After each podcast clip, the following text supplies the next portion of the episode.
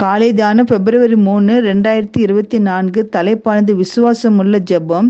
நீங்கள் விசுவாசம் உள்ளவர்களா ஜெபத்தில் எவைகளை கேட்பீர்களோ அவைகளெல்லாம் பெறுவீர்கள்.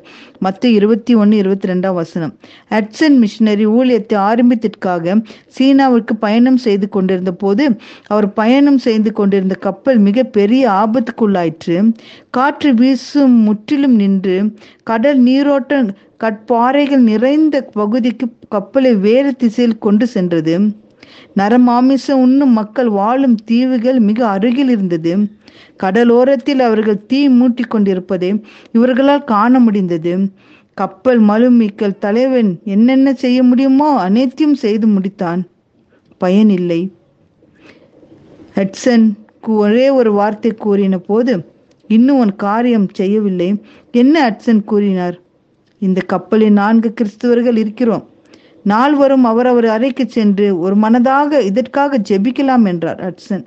சிறிது நேரம் ஜெபித்த பின் கப்பல் தலைவனிடம் திரும்பி வந்து இப்பொழுது புறப்படலாம் என்றான். அதிசயமாயிருக்கும்.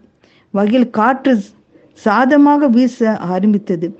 பயணம் பாதுகாப்பாக முடிந்தது.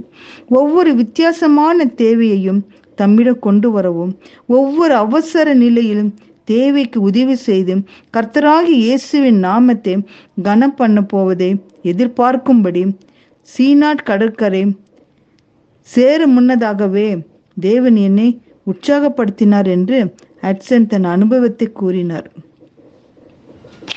நமது அன்பான பரமபிதா அவருடைய ஆசீர்வாதங்களை நம்மீது நிறைவாக பொழிய காத்திருக்கிறார்.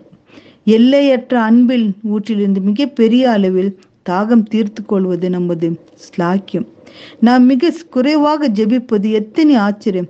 தேவன் நம் பிள்ளைகளை மிக மிக எளிமையானவர்களின் ஜெபத்தை கேட்க ஆயத்தமாகவும் சித்தமாகவும் இருக்கிறார். தேவன் நம் ஜெபத்திற்கு பதில் அளிப்பார் என்கிற நிச்சயம் எல்லையற்றதாக இருக்கிறது.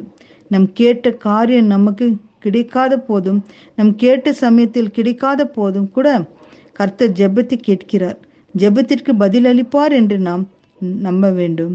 நம் ஜெபம் நம் அன்பில் பிதாவின் இருதயத்தை தொடுகிறதா என்றும் நமது எந்த தேவையும் அவர் நிறைவு செய்வார் என்றும் நாம் அறி அறிந்திருப்பதனால் நாம் அவரை நோக்கி கூப்பிடும்போது நம் விண்ணப்பத்தை கேட்டு பதிலளிப்பார்.